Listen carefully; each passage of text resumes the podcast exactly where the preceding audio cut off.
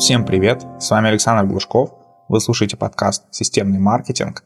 Сегодня в гостях у нас Илья Рыжов, совладелец организации AKR Consulting, которая оказывает консалтинговые услуги для digital-агентств. За несколько лет компании Extyl, которой в это время как раз был этап сильного роста, Илья получил много практических знаний о росте digital-агентств, видел все этапы этого роста и того развития, которое проходят такие организации, и поможет вам найти ошибки вашего мышления как фаундера или как топ-менеджера. Давайте перейдем к выпуску и узнаем основные из них, которые присутствуют у большинства руководителей в этой сфере.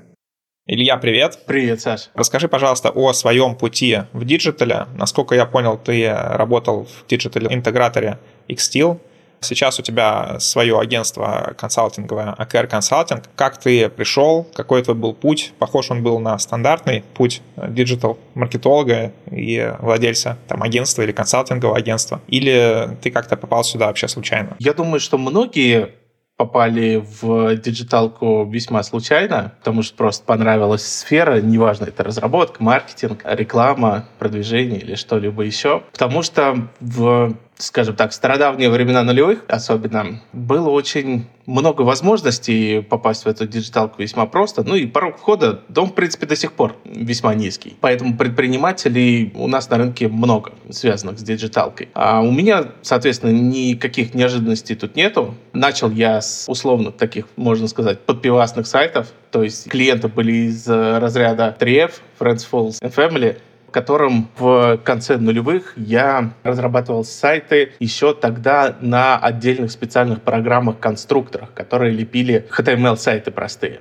простейший, прям вот вообще проще было просто некуда. Причем с какими-то мастодонтами типа Adobe Dreamviewer я не справился на тот момент, и были программы еще сильно проще. Это было время, когда я учился в университете, прям заказы были ничтожно маленькие по суммам, и после завершения университета с коллегами, с друзьями мы начали, собственно, уже потихоньку превращать все это дело в бизнес. Я тогда жил в городе Владимир, то есть работал с региональными заказчиками, мы были ориентированы на непосредственно городских предпринимателей, поэтому, собственно, и разработка у нас была своеобразная. То есть небольшие сайты, а там за 10, 20, 30, 100 тысяч. В определенный момент мне этого стало мало. По различным причинам с тогдашними партнерами я разошелся из-за того, что ну, мне как раз хотелось двигаться дальше. И начал работать уже самостоятельно, пытаться собрать какую-то собственную команду. И, откровенно говоря, у меня это не очень получилось я выбрал весьма своеобразный стек разработки. Это PHP, и при этом работал с единственным фреймворком, с единственной CMS-системой CaseCard. Сообщество у нее было весьма маленькое,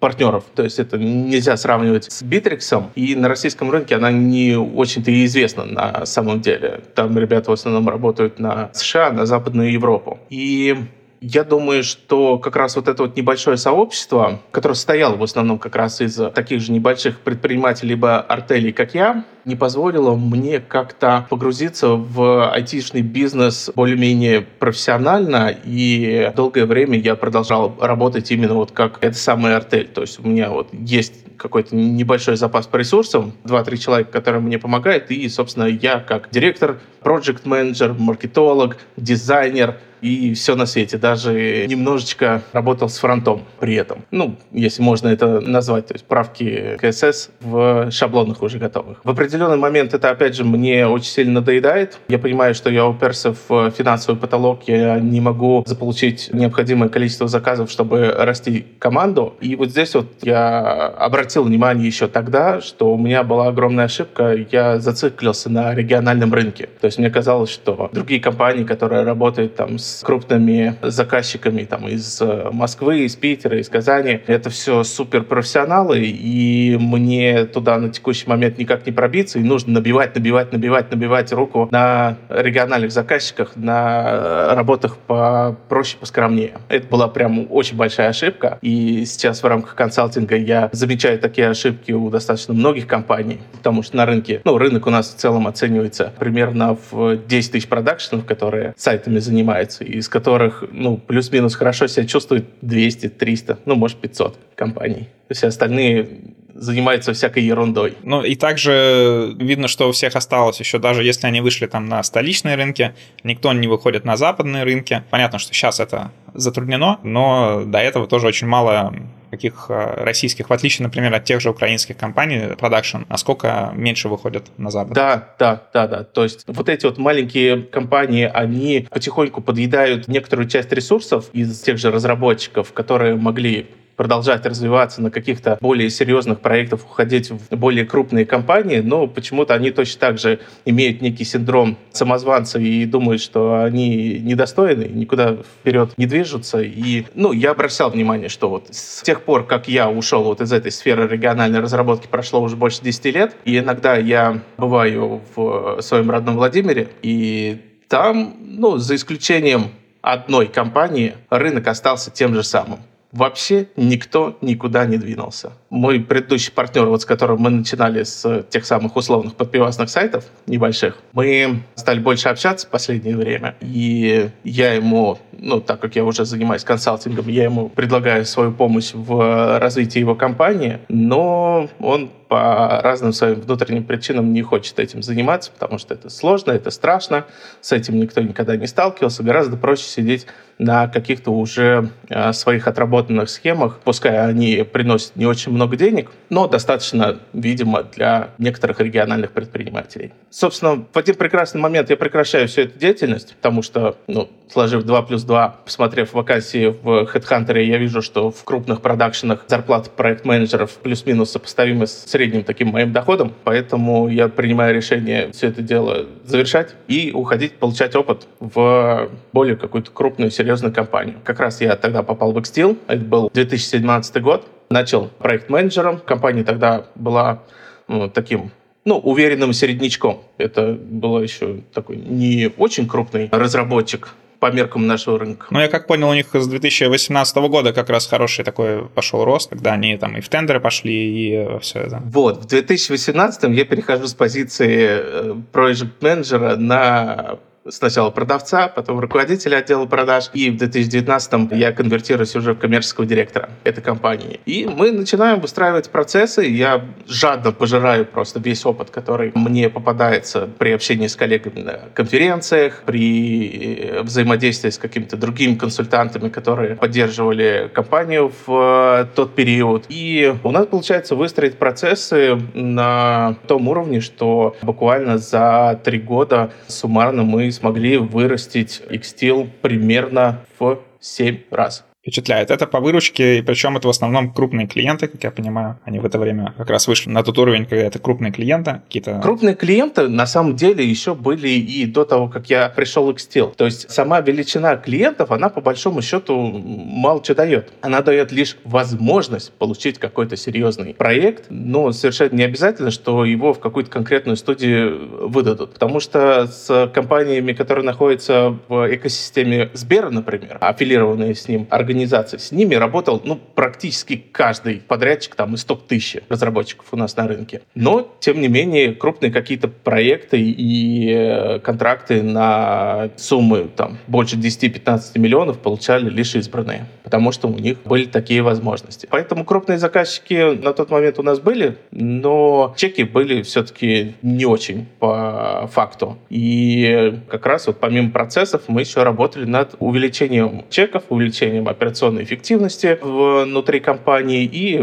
повышение маржинальности всего бизнеса. За это время я нарастил команду отдела продаж. У меня вырос внутри через такой достаточно длительный период менторинга фактически мой клон. И в 2021 году летом без зазрения совести я как колобок от бабушки ухожу из Экстила, потому что мне всегда именно вот нравилась какая-то консалтинговая деятельность. И таким образом получился у нас КР консалтинг. То есть до этого я не системно взаимодействовал там с коллегами, с партнерами Экстила и так, ну, набивал, грубо говоря, руку. И в итоге принял решение сделать это именно своей профессиональной деятельностью. А судя по данным налоговой, ты там не один, то есть у вас два учредителя. Как у вас распределены роли, кто чем занимается? Да, все верно. Так получилось, что вот как раз в августе, когда я покинул Extyl, там у нас еще была такая большая достаточно конференция Globus Partner Days в Нижнем Новгороде, где весь свет нашей диджиталки собирался, именно в основном среди разработчиков. Там а, мы с генеральным директором Глобуса, с Павлом Коротким, обсудили всю вот эту сложившуюся ситуацию, все как происходит. Я ему рассказал свой концепт, что я хочу получить от консалтинговой компании. И мы пришли к соглашению, что нам неплохо бы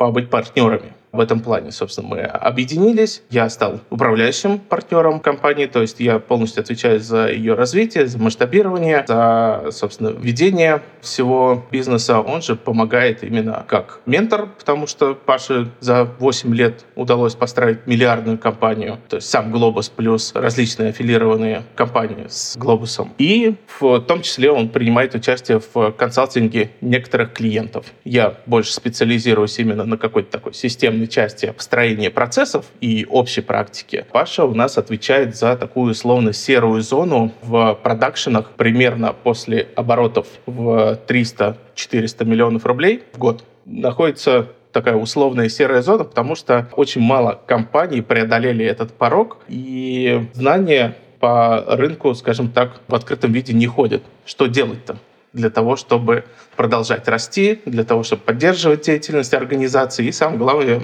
не терять маржинальность. Вот смотри, можешь ли ты как-то разделить этапы развития агентств, там, продакшенов или каких-то еще? Насколько понял я из всей там информации, которую я поэтому потребил, есть некоторые такие вехи, в которые внедряется какой-то инструмент, который позволяет серьезно вырасти. Когда-то это системные продажи, когда-то это регулярный менеджмент, когда-то это какие-то там те же тендеры, когда-то что-то еще. Как вот ты это все видишь? В рамках именно продакшенов я бы разделил этапы развития следующим образом. Начальный этап, когда мы выстраиваем процессы по менеджменту проектному, когда выбираем путь развития, стеки, с которыми мы будем работать, потому что распыляться на все абсолютно бессмысленно. В первую очередь это будут либо небольшие конечные клиенты, малый и, может быть, средний бизнес, и партнерские каналы. Тендеры на этом этапе с приличными чеками еще недоступны. В целом, там, где нет особых серьезных требований и в какие тендеры мы можем пройти на этом этапе молодой компании, а, там будет абсолютная мясорубка из таких же небольших компаний и будет выигрывать в этих тендерах то юрлицо, которое предложит наименьшую ставку. Соответственно, в них лезть на начальных этапах особого смысла нет. Поэтому мы работаем над своими внутренними процессами и оказываем помощь более крупным продакшенам в виде, ну, такой внешней аутсорс компании. Выбирать работать с небольшим бизнесом я бы тут не рекомендовал на текущий момент, потому что у этого бизнеса нет особо денег, нет проектов, которые можно развивать в течение там, длительных каких-то периодов, и, соответственно, на продажи нужно будет тратить огромное количество сил. Следующий этап у нас, когда мы уже окрепли, когда мы получили бюджеты на маркетинг, когда мы получили бюджеты на пиар, мы можем начать уже заниматься привлечением тебе лидов из среднего и крупного бизнеса. Это вот что касается именно продакшенов. И потихоньку смотреть, пробовать взаимодействовать с тендерами. Обычно это все происходит на оборотах, ну, плюс-минус там 50-100 миллионов в год. То есть до 50 смело можно развиваться через, только через партнерские каналы, и больше тебе ничего не понадобится. А дальше нам уже есть смысл привлекать конечных клиентов и выстраивать работу именно с ними. Многие консультанты, многие такие инфлюенсеры на нашем рынке разработки еще утверждают, что было бы замечательно к этому моменту обзавестись семью-десятью постоянными клиентами, из которых на регулярной основе на достаточно большие чеки, там, а по 10-15 миллионов в год, мы смогли бы доставать при помощи различных форматов взаимодействия, по большей части time and material. Но, на мой взгляд, не всем компаниям это доступно. Не во всех стеках, не во всех типах проектов это разумно применять такой подход. И может сложиться ситуация, что если мы выбираем такой путь, что мы ограничиваем себя, а вот нам нужно не более там, 10 клиентов, с которыми мы выполняем проекты, это может привести, собственно, в некий тупик и тормоза в развитии компании. Дальше у нас после наверное, да, примерно 100 миллионов оборотов годовых, у нас появляется возможность участвовать в каких-то серьезных тендерах, потому что общее такое правило для продакшн, да, в принципе, для всех услуг и у разработчиков в частности, получается такая история, что для того, чтобы выиграть какой-то контракт, у которого есть некая начальная максимальная цена, ну, допустим, миллион рублей, у тебя должно быть в выполненных проектах, в подтвержденном тобой опыте, как минимум 5 аналогичных контрактов на сумму не менее половины от этой самой а, начальной максимальной цены. То есть, если ты хочешь выиграть контракт на миллион, то у тебя должно быть 5 выигранных на 500 тысяч. Если ты хочешь на 5 миллионов, то 5 выигранных таких же или очень похожих на 2 500. Соответственно, когда ты приближаешься к отметке в 100 миллионов оборота, у тебя уже появляется возможность выигрывать тендеры там по десяточке, по пятерочке, по семерочке. И это становится таким очень мощным каналом сбыта своих ресурсов и позволяет уже дальше, ну, скажем так, более размеренно, более плавно расти. То есть уйти от схемы предпринимательства, когда мы делаем большое количество разнообразных действий, чтобы наполнить себя работой, уже в полноценный бизнес. У нас уже к этому моменту сформировывается какая-то понятная система, структура продаж. У нас есть воронки по разным направлениям, то есть там входящие лиды через маркетинг, которые мы регулярно качаем. Тендеры, какие-то дополнительные юниты в виде того же аутстафа, который сейчас очень популярен стал. И тут основная задача у компании уже превратить себя именно в бизнес. То есть это внедрение среднего и высшего менеджмента, структуризация, повышение операционной эффективности и планомерный рост к все большим и большим показателям ежегодно. Наверное, на этом стоит для продакшенов остановиться. Дальше уже где-то в районе что-то около миллиарда нужно будет немножечко свои бизнес-модели трансформировать и заниматься не только разработкой, а какими-то вещами более комплексными. В таком случае разработчик, компания, которая занимается заказной разработкой, превращается у нас в интегратора решений. Ну и там потолок уже не определен, потому что кто там чем занимается. Кто-то поставкой лицензий, кто-то каким-то специфическим дорогостоящим ПО, кто-то поставкой железа, кто-то всем комплексно. И с какими из таких клиентов вы как консалтинговое агентство работаете? То есть на каких уровнях? Кто ваша целевая аудитория? Мы выбрали свою аудиторию как раз именно небольшие и средние агентства. То есть до примерно 300 миллионов оборотов, нам точно есть что подсказать, помочь, построить агентство в каждом. Мы помогаем в первую очередь там, с продажами, с тендерами, в какой-то степени с маркетингом, позиционированием, но это не основная наша работа, и менторством по управлению компанией, по тем же продажам, по работе менеджмента, выстраиванию процессов аккаунтинга и так далее. То есть наш бизнес — это небольшие и средние агентства на текущий момент. Вот мы в начале выпуска говорили про какие-то ошибки, да, там вот наше непонимание того, что можно идти там в Москву, можно идти там на более крупные рынки. Какие еще не знаю, топ-5 таких заблуждений или каких-то какой-то зашоренности есть у малых и средних таких вот агентств или продакшн? В первую очередь это синдром самозванца, про что я говорил в самом начале, когда мелкие агентства думают, что они технологически сильно уступают крупным агентствам. Нет, не уступает. Там точно такие же люди, точно такие же разработчики. Может быть, у них в какой-то степени больше опыта, но они все допускают одни и те же ошибки в своих проектах проектах. Точно так же они легко могут сроки проектов затянуть. Такие же у них проблемы при взаимодействии с клиентами. Просто они перешли совершенно на другой уровень именно самих клиентов. Отсюда у них другие проекты и другие масштабы. То есть, когда ты работаешь один, и у тебя есть небольшая команда там, из 10 человек, ты не сдюжишь проект на 50 миллионов, когда нужно комплексно внедрить какую-то сложную, мощную систему. Да, в принципе, в маркетинге э, точно так же у вас происходит. Если у тебя команда небольшая, то с каким-то крупным проектом ты не справишься в принципе, вне зависимости от того, есть у тебя необходимые знания и опыт или нету. Поэтому нужно планомерно развивать компанию не только по оборотам, но и по количеству ресурсов, которые у тебя имеются. А уж там детали. Внутри они будут или снаружи. Второй момент — это большинство не уделяет внимания управленческому финансовому учету, а работают как бог пошлет. А, кстати, вот про управленческий учет. С какого уровня его надо начинать? Когда у тебя там 5 небольших проектов? Всегда его нужно вести Его нужно вести всегда. Он у тебя будет попроще в начале жизненного пути компании, и с каждым годом, с каждым этапом развития он будет постоянно усложняться, потому что, ну, просто больше переменных становится. Сначала у тебя небольшая артель, потом ты разбиваешься на юниты, которые каждый занимается какими-то своими задачами, потом ты становишься компанией сервисом для этих юнитов, то есть у тебя там отдел продаж, юридический отдел, еще какие-то административные единицы начинают обслуживать, собственно, те команды, которые непосредственно деньги приносят, и закрытые акты. И, ну, управленческий и финансовый учет нужно вести всегда. Так, я понял. Дальше? Да, начинаем мы с простых каких-то вещей, типа бюджета, доходов и расходов.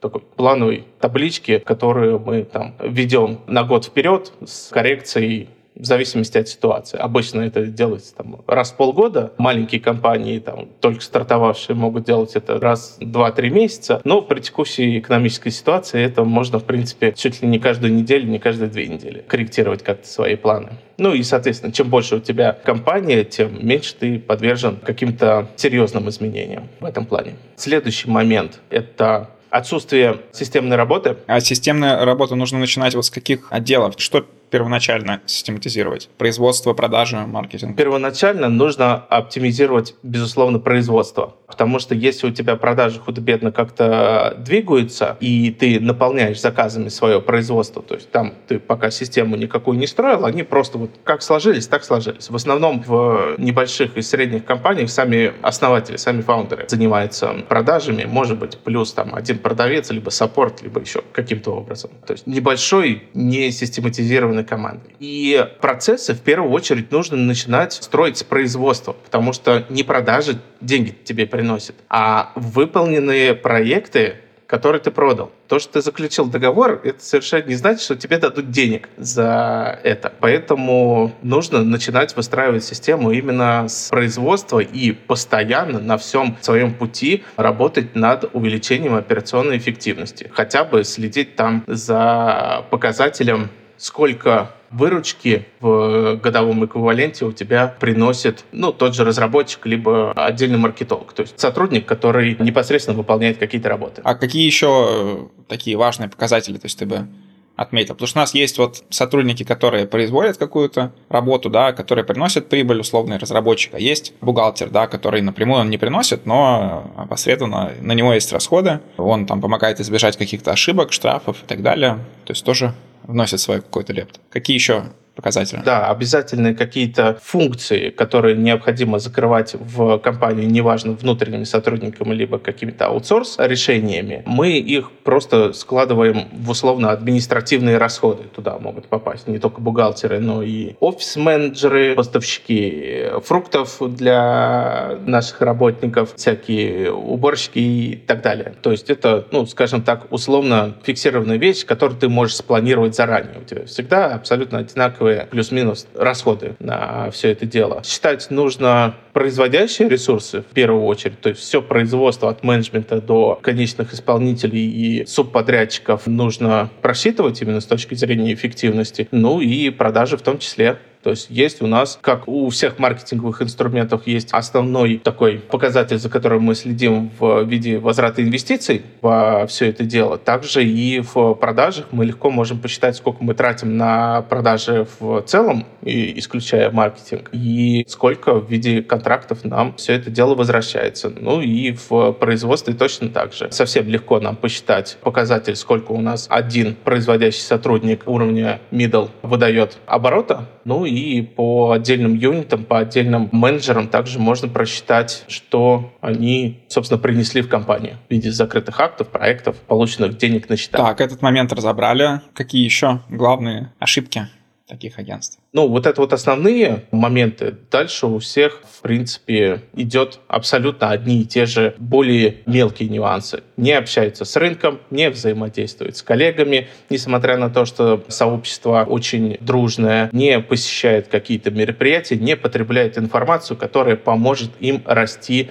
значительно быстрее, чем они до каких-то моментов додумывались бы сами. По поводу последнего, вот всегда было интересно, то есть я стараюсь в последнее время изучать опыт каких-то зарубежных агентств топовых и э, как-то пытаться применить его в российских условиях. Но вижу, что многие здесь работают немножко по-другому. Насколько нужно смотреть на топовых мирового рынка или смотреть на топов своей страны, в которой ты работаешь? Ну вот ты практически ответил. Ну, у тебя как получается использовать этот опыт зарубежных коллег, который ты увидел? Некоторые получается, некоторые вещи видно, что их не используют в России, это действительно получается и приносит какие-то, ну, на небольшом уровне плюсы, да. Да, особенно сейчас реалии для бизнеса, обстоятельства внешние, они очень сильно отличаются на Западе и у нас. Менталитет клиентов отличается очень сильно в разных уголках планеты. То есть в США одно, в Западной и Восточной Европе другое, скандинавы третье, а арабы четвертое, Азия очень своеобразная как рынок, и Африка там вообще темный лес происходит. Зато там достаточно большие возможности для условно не очень дорогого копирования крупных взлетевших стартапов в таком западном мире. Поэтому следить и подмечать какие-то интересные вещи, да, безусловно, нужно, но на международный рынок особенно небольшим, средним, да даже в какой-то мере крупным агентствам, которые работают чисто на внутренний рынок, нет никакого практического смысла, потому что у нас работают совсем другие решения, у нас другой менталитет у клиентов, в том числе и даже крупных корпораций, даже корпораций, которые пришли в Россию с США и с Европы. Поэтому гораздо проще, опять же, с учетом крайне дружелюбного сообщества получать информацию внутри рынка. Это позволит расти гораздо быстрее, чем смотреть за топами. Условно, вот у меня консалтинговое агентство, я могу смотреть за большой тройкой, но только мне это ничего не даст, потому что у меня, а, другие масштабы. Б. Весьма специфичная аудитория, то есть сейчас мы занимаемся только digital сферой. И для того, чтобы применять решения, которые используют они, мне еще нужно очень сильно вырасти. И то международные решения, наверное, не подойдут, а вот что они используют там на внутреннем рынке или на том рынке, где я буду работать, это подойдет. То же самое и во всех остальных бизнесах с услугами. Очень много различных переменных, которые не позволят напрямую использовать чужой опыт. Давай тогда перейдем к твоему агентству. Расскажи, как ищете клиентов себя. Поскольку мы не так, чтобы очень давно начали, сейчас мы еще не выбрали полностью ресурс из личных связей и сообщества на Фейсбуке. То есть, условно, мы пока что работаем с наиболее такими, ну, примерно а аудитория сейчас у нас там 500 тысяч агентств, которые принимают наибольшее участие в, скажем так, тусовке, в социальной жизни всего сообщества IT-компаний. Мы пока еще не выбрали весь ресурс такого взаимодействия, но мы уже начали работать над своим пиаром. Мы сейчас взаимодействуем с компанией «Рассвет», которая нам помогает с этим, и потихоньку будем углубляться в контент-маркетинг, потому что ну, сфера подталкивает как раз к этому. Плюс еще сейчас у нас на уровне тестирования находится еще один юнит, который консалтингом не продакшенов, не IT-компаний будет заниматься, а заказчиков решений диджитальных. И как раз за счет контент-маркетинга мы хотим сформировать вот этот вот еще пустующий рынок. То есть это обучение заказчиков,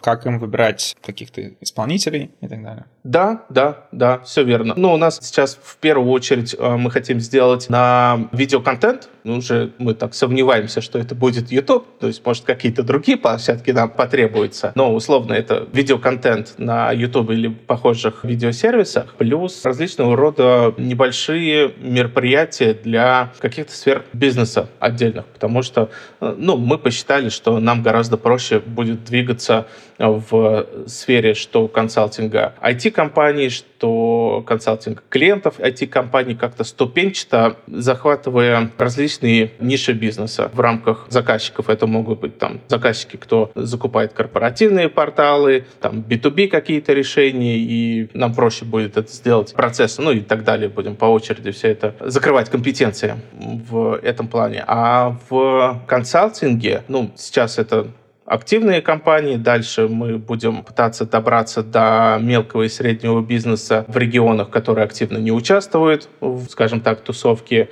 а, и потихоньку уходить из сферы именно а, работы, ну, уходить от работы только с IT-компаниями, переходить к другим сферам бизнеса, которые также завязаны на услугах, и превращаться в такую, скажем так, агентство, которое способно помочь разным сферам бизнеса. Еще видел у вас онлайн такой, не марафон, а онлайн-менторство организация. Немножко расскажи что за проект, как результаты? Да, это, собственно, один таких вот из наших первых экспериментов по взаимодействию с аудиторией. Мы придумали, что было бы интересно нашему рынку как раз вот через такой инструмент мы хотим добраться до агентств, которые активно не участвуют в сообществе и косвенно с ними так взаимодействовать. Мы придумали следующее, что мы на публику проведем несколько консультаций с живой компанией, на примере которой которой покажем, что мы, собственно, можем предложить этому рынку. То есть примерно показываете, как вы работаете, что будет? Как мы работаем, каким результатом можно за месяц прийти, если есть какая-то помощь извне у компании. И ну, на текущие результаты смотреть пока рано. То есть если мы говорим про лиды, то после двух из пяти эфиров пока что это нам не принесло каких-то плодов, но мы уже повзаимодействовали именно на этапе сбора заявок с почти там 40 компаний к нам обратилось поучаствовать в всей этой движухе, и там у нас уже намечаются продажи услуг. Как результаты вот этого вот агентства, которое уже прошло две консультации? Пока мы фактически после двух сессий вышли на историю с э, развитием аутстав направления, выявили ошибки, рассказали о них, то есть где коллеги допустили явные ошибки в работе с этим направлением, наметили дальнейший план, собственно, что мы будем делать. И имея результаты А, с которыми они пришли к нам, получается, на 15 марта. И получим результат Б в начале апреля, когда мы закончим с ними работу по этому направлению, по крайней мере, публично. Посмотрим, что в этом плане изменится, потому что советы мы им дали вполне себе дельные, которые должны сработать достаточно быстро. Вот что самое главное. Мы будем надеяться, что они разовьются и получится такой отличный кейс в прямом эфире. Расскажи подробнее про то, как проводится вот этот менторинг, то есть э, прям процесс, как есть заказ, как вы приходите, на что вы смотрите, насколько глубоко вам нужно зарыться в данные, сколько вам нужно времени. И, наверное, самое главное, на что должен быть готов менеджмент или там владелец этого агентства. Потому что понятно, что очень многие любят заказывать, получать много там инсайтов, информации и ничего не внедрять. Или там боятся внедрить, или там всегда говорит, что не хватает времени. Поскольку мы не выбирали топ-сегмент изначально, а был план работать с условно небольшими организациями, клиентов у нас уже ну, больше 50 прошло в том или ином виде. Активных, естественно, сильно меньше, но мы, скажем так, на рынок уже посмотрели пристально через данные от своих клиентов. Давай начнем с вопроса, что необходимо. Необходимо раскрывать свои интимные данные по компании. Действительно, сколько денег ты, а сколько у тебя в оборотах, сколько ты заработал, какая у тебя команда, потому что, ну, особенно в разработке любят немножечко приукрасить публичные данные. И вот нам нужно отфильтровать публичное от фактического. Нужно уделять время консалтингу, то есть сначала рассказать, как обстоят дела на текущий момент, потом поучаствовать в трансформации процессов и в дальнейшем всю историю эту еще и поддерживать. То есть какое-то постоянное взаимодействие с консультантами, с аналитиками должно происходить, и на это требуется время. Очень часто как раз вот к нам обращаются некоторые компании, которые хотят усилить продажи, построить какую-то систему, но они не готовы уделять времени своего на это. Ну, типа, я загруженный, мне некогда, у меня там нужно обработать 5 крупных лидов до конца этой недели, но давайте час поговорим, я вам вопросики позадаю, а там дальше разберемся. То есть это такой вот один из форматов, когда мы на консультациях говорим о разном, о разных проблемах агентства, и, грубо говоря, я там отвечаю просто на вопросы. Это не очень эффективный метод, потому что без какого-то погружения внутрь процессов у нашего клиента у нас не получится дать точечные советы, что делаем и как именно трансформируем свои процессы, чтобы получить лучший результат. Но, тем не менее, это так вот очень популярная вещь у нас получается. Теперь вот возвращаясь, собственно, к вопросу, каким образом проходит консалтинг-сессии, то там есть несколько типовых вещей. Что я сказал уже раньше, это просто консультация обо всем, когда задают вопросы, получает на них ответы, что называется «задайте конкретный вопрос, получите неконкретный ответ». Не самая эффективная вещь, но тем не менее у нас пользуется популярностью, потому что небольшие компании, они вот именно как системно подходить к а, трансформации своего бизнеса еще далеко не все осознают. Следующий момент — это полноценное погружение в процесс а, их трансформации либо постройкой. Оно происходит от аудита до финального внедрения и получения каких-то результатов с нашим участием. И, соответственно, у нас отваливается вот этот вот момент, что компании могут там получить какие-то знания, но не внедрить какие-то вещи. Тут мы вот именно комплексно подходим, что мы не просто даем знания, а именно внедряем это все до какого-то результата. Стратегические сессии, следующий формат, это когда выбирается некая тематика, проблем, которые есть в компании. Ну, например, мотивация сотрудников отдела продаж, либо менеджмента в производстве, аккаунтинг или еще что-нибудь. Несколько вопросов обсуждается в этом направлении и разбираются какие-то части процессов, связанные с этими вещами. Тоже вещь такая популярная, она гораздо более рабочая, чем просто консультации обо всем. И четвертый такой наиболее интересный инструмент — это менторство. То есть регулярная работа, как с психологом, из недели в неделю на встречах обсуждение каких-то персональных проблем у фаундеров либо топ-менеджмента, либо людей, которые готовятся в топ-менеджмент. Делегирование, конкретные какие-то задачи, в которых очень много вариантов решений и где нужна помощь советом или делом. Просто поддержка, очень часто происходит такое, что приходят с банальной задачей, но со страхом принять решение, и нужно просто очевидные вещи людям рассказать и все такое прочее. Ну и курсы, да, у нас еще курсы есть по продажам, то есть курсы для непосредственно продавцов и по тендерам. По тендерам это, ну, его в принципе можно отнести к каким-то таким системным вещам, потому что он там в рамках одного курса мы полностью даем все инструменты, которые можно внедрить в компании и получить работающий тендерный отдел. Расскажи, пожалуйста, пару примеров, как вот вы провели работу. Пришел клиент с такой-то проблемой, провели там две сессии там, в формате, допустим, менторства, и к чему это все привело? С менторством в менторил длительное время, и сейчас периодически мы созваниваемся, общаемся, Head of Sales UX студии Everest Ольгу Бронникову, и мы с ней длительное время занимались разбором, чем она в компании все-таки занимается.